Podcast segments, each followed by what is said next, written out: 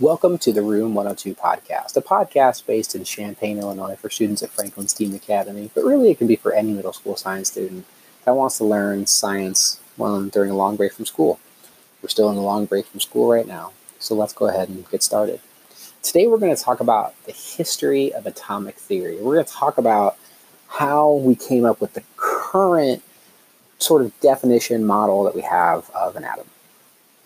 Um, this is important because uh, this illustrates that scientists never know perfectly any piece of information that they try to explain. We create these categories and these models, but they're never perfect. They're always changing. And I'm sure that 200 years from now, your great, great, great, great grandchildren will be looking back at what you believed an atom looked like. They're going to be like, you thought that that's what an atom looked like? You're so lame.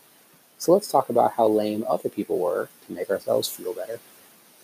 As we talked about in the last episode, there were philosophers that sort of came up with the idea of an atom. Can there be something that isn't broken down or isn't easily broken down into different parts? Um, in the 17th century, John Dalton comes along and says there is. It's called an atom. It's a small sphere um, that can connect to other small spheres, and that's sort of what makes up different stuff. And the only difference between like copper and iron, or the only difference between um, uh, wood and cloth, are how those spheres are arranged. Um, now he wasn't exactly right because then we get to Ernest Rutherford. Oh, sorry, J.J. Thomson. J.J. Thomson finds out that there's different charges inside of atoms, and so um, he does some experiments where he's able to move atoms around just by electricity. And so that shows that there's like positive and negative charges in atoms.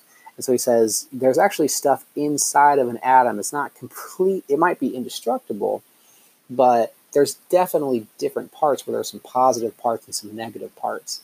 Um, so, John Dalton, you're kind of wrong because some atoms can have different levels of charges. And so um, the atoms can all be arranged differently to make up different materials. That's the difference between like wood and plastic. But then the difference between iron and copper isn't that there's um, different arrangements of atoms, but there's different types of atoms. What sort of parts do they have? We have to go to a man called Ernest Rutherford now to figure out what those are. Ernest Rutherford says, okay, um, how do we figure out what these parts are? What did J.J. Thomson say um, the different parts were made up of? And he said, well, he came up with this model called the plum pudding model. And you don't really know what the plum pudding model is because we don't live in Britain and we don't eat plum pudding. Plum pudding is bread with raisins in it. Um, and so, like, there's a squishy bread and these hard raisins on the inside. And so, J.J. Thomson said that's what an atom is. An atom is this big, squishy sphere of positive charge, and then there's these little negative charges that are inside of it. And so, Ernest Rutherford says, okay, well, if that's the case, then I should be able to smash those big squishy spheres against like uh, a piece of foil or a piece of metal um, and then i should see like evidence of splatter on the other side.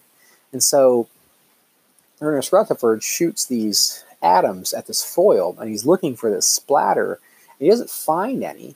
What he finds instead is that some of the matter some of the atoms and or the pieces of the atoms have bounced back to the front of the machine um, instead of smashing through the foil, they smashed um, backward from where the foil was shot. And he said, okay, well, that has to mean the only thing that, that explain that is that there's a hard center in an atom. And he's absolutely right. That's the nucleus of the atom. Then people like Erwin Schrödinger and a couple of other like quantum scientists were able to find out. Oh, and sorry, Niels Bohr, uh, Bohr, Paul Dirac, Albert Einstein, Erwin Schrödinger, all sort of work together to find out that um, an atom is made up of the negative charges sort of um, rotating around the outside, and then there's a dense nucleus on the inside that has positive and it turns out even neutral charges. Um, they know that there has to be neutral charges inside of an atom because if it was just positive charges in this dense area, they would fly away from each other. Something would have to hold them together. And so they're held together by these neutrons.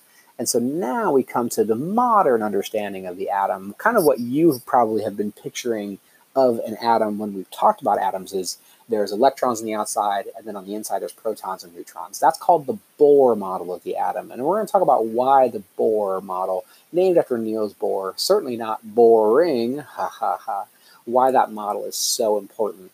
Um, but the story actually continues. We end up finding out that electrons and some of the other particles don't really act how we think they do. We tend to think when something is orbiting on the outside of a nucleus, if something is sort of outside of it and moving around, it must be moving in like a circular orbit. Well, it turns out electrons aren't moving in a circular orbit. Electrons are sort of just kind of transporting around the nucleus. It's hard to explain. It's almost as if they're teleporting. They're not really teleporting. I don't want you to get the wrong idea and go home and tell you and have you tell your parents that electrons can teleport from one place to the other. They they technically but they kind of act like they do, it gets really hard. And so we get to this thing called quantum mechanics. Now, the good news about quantum mechanics is that it allows us to sort of take these microscopes and um, shoot different subatomic particles at atoms, and then we get some feedback.